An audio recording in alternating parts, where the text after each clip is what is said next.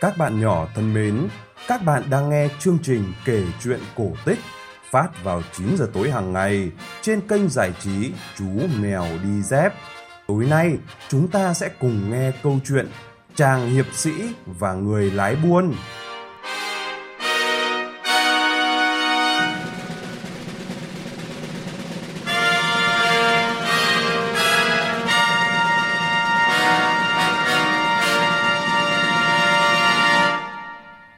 Ngày xưa ngày xưa, có một hiệp sĩ khi nghe tin quốc vương nước láng giềng tổ chức cuộc thi cưỡi ngựa và đấu kiếm, liền quyết định lên đường thử vận may vì chàng biết rằng người thắng cuộc sẽ được nhà vua gả công chúa và chia cho một nửa vương quốc.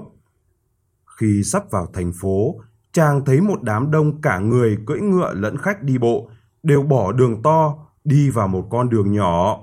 Thấy lạ, chàng hiệp sĩ liền hỏi và được biết ở đường to có một xác chết đã lâu chưa chôn nên mọi người đều muốn tránh. Chàng hiệp sĩ hỏi, sao lại chưa chôn người ta đi? Vì người này mắc nhiều nợ chưa trả, có người nói, khi nào trả hết nợ thì mới được chôn. Chàng hiệp sĩ hỏi tiếp, nếu có người trả thay cho anh ta thì anh ta có được chôn không? Mọi người trả lời, tất nhiên là được chôn ngay chứ. Chàng hiệp sĩ đi ngay vào thành phố và thông báo rằng những ai là chủ nợ của người xấu số kia hãy đến gặp ngay người hiệp sĩ vừa mới đến thành phố này, nhận số tiền đã cho vay để người hiệp sĩ chôn cất cho người xấu số. Thông báo vừa được truyền ra, các chủ nợ lập tức kéo đến nhận tiền.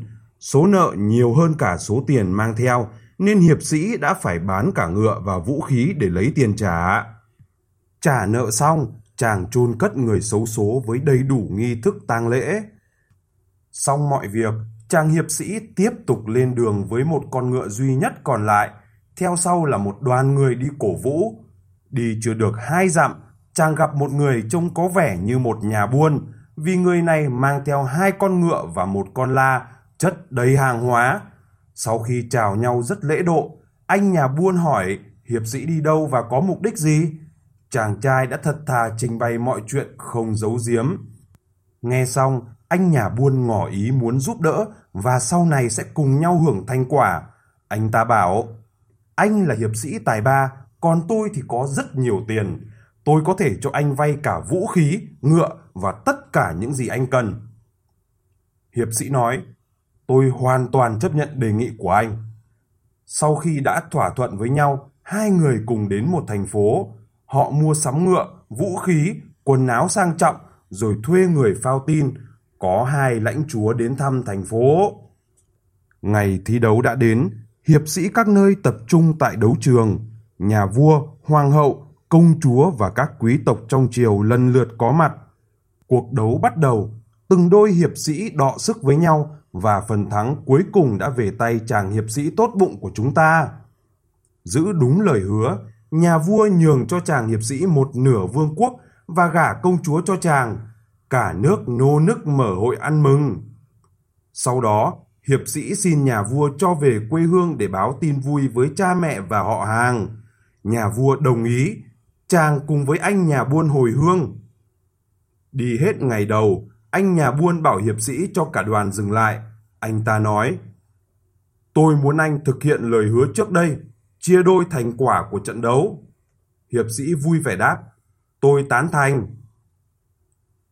Nhà buôn bảo, anh muốn lấy gì thì tùy anh, nhưng tôi sẽ chia, còn anh sẽ chọn phần trước. Hiệp sĩ nhận lời, tôi hoàn toàn tán thành. Nhà buôn nói, vậy thì vợ anh và con ngựa là một phần, những gì còn lại là phần thứ hai, anh lấy phần nào? Biết là chia không đều, nhưng chàng hiệp sĩ vẫn nhận phần thứ nhất gồm vợ và con ngựa. Rồi họ chia tay nhau, mỗi người rẽ một đường. Đi được một lúc, chàng hiệp sĩ lại thấy người kia đứng đón đầu, thì ra anh ta đã đi đường tắt đến trước. Hiệp sĩ ngạc nhiên hỏi, sao anh còn quay lại? Nhà buôn trả lời, anh hãy nghe tôi nói, cuộc phân chia vừa rồi chúng ta đã thỏa thuận. Tôi có quyền sử dụng phần chia của tôi, nhưng tôi thấy anh là người đáng quý nên tôi rất kính trọng. vậy nên tôi nhường lại để anh sử dụng. Tôi cũng xin nói thêm, tôi chính là người đã được anh bỏ tiền chôn cất trước đây, vì tôi mà anh đã tiêu hết tiền, hết cả ngựa và vũ khí, chịu thiếu thốn mọi điều. Việc làm của anh được Chúa khen ngợi, người sai tôi đến để giúp anh, cho anh hưởng vinh hoa phú quý. Chàng hiệp sĩ còn đang ngỡ ngàng thì người bạn đường của chàng vụt biến mất. Xung quanh chàng chỉ còn lại người vợ xinh đẹp và những người tùy tùng. Từ đám mây lơ lửng trên cao, mọi người nghe thoang thoảng có tiếng vọng lại, làm việc thiện không bao giờ thiệt.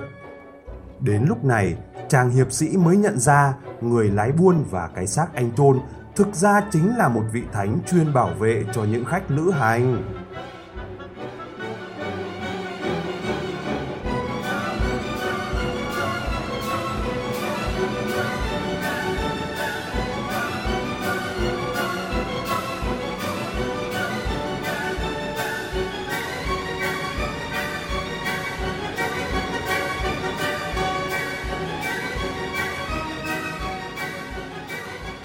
Các bạn vừa nghe xong câu chuyện cổ tích Chàng hiệp sĩ và người lái buôn phát trên kênh giải trí Chú Mèo Đi Dép.